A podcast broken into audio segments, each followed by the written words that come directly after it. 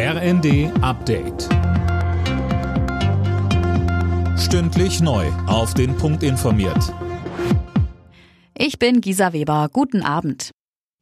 Die EU-Länder sind sich in Sachen neue Strafmaßnahmen gegen Russland wegen des Ukraine-Kriegs uneinig. Ungarn, die Slowakei und Tschechien fordern Nachbesserungen am Sanktionspaket, weil sie ihre Energiesicherheit gefährdet sehen. Die EU hatte zuvor einen Importstopp für russisches Öl vorgeschlagen.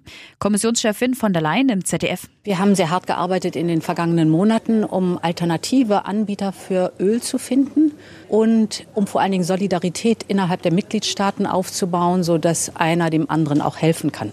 Bei dem Ölthema, das ist jetzt erfolgreich, sodass wir jetzt ein Ölembargo angehen können. Damit die Strafmaßnahmen in Kraft treten können, müssen alle 27 EU-Staaten zustimmen. Russland plant angeblich am kommenden Montag in Mariupol eine große Militärparade. Das hat der ukrainische Militärgeheimdienst mitgeteilt. Mariupol ist fast vollständig unter russischer Kontrolle, bis auf das Gelände eines Stahlwerks.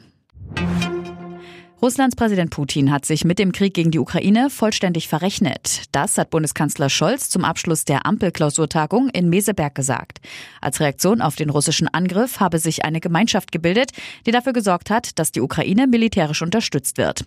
Weiter sagte Scholz. Wir brauchen ein starkes, souveränes Europa, aber auch das transatlantische Bündnis. Die Zusammenarbeit in der NATO hat eine ganz neue Bedeutung für unsere Sicherheit gewonnen. Und wir wollen alles dazu beitragen, dass diese Sicherheit auch gemeinsam gewonnen werden kann.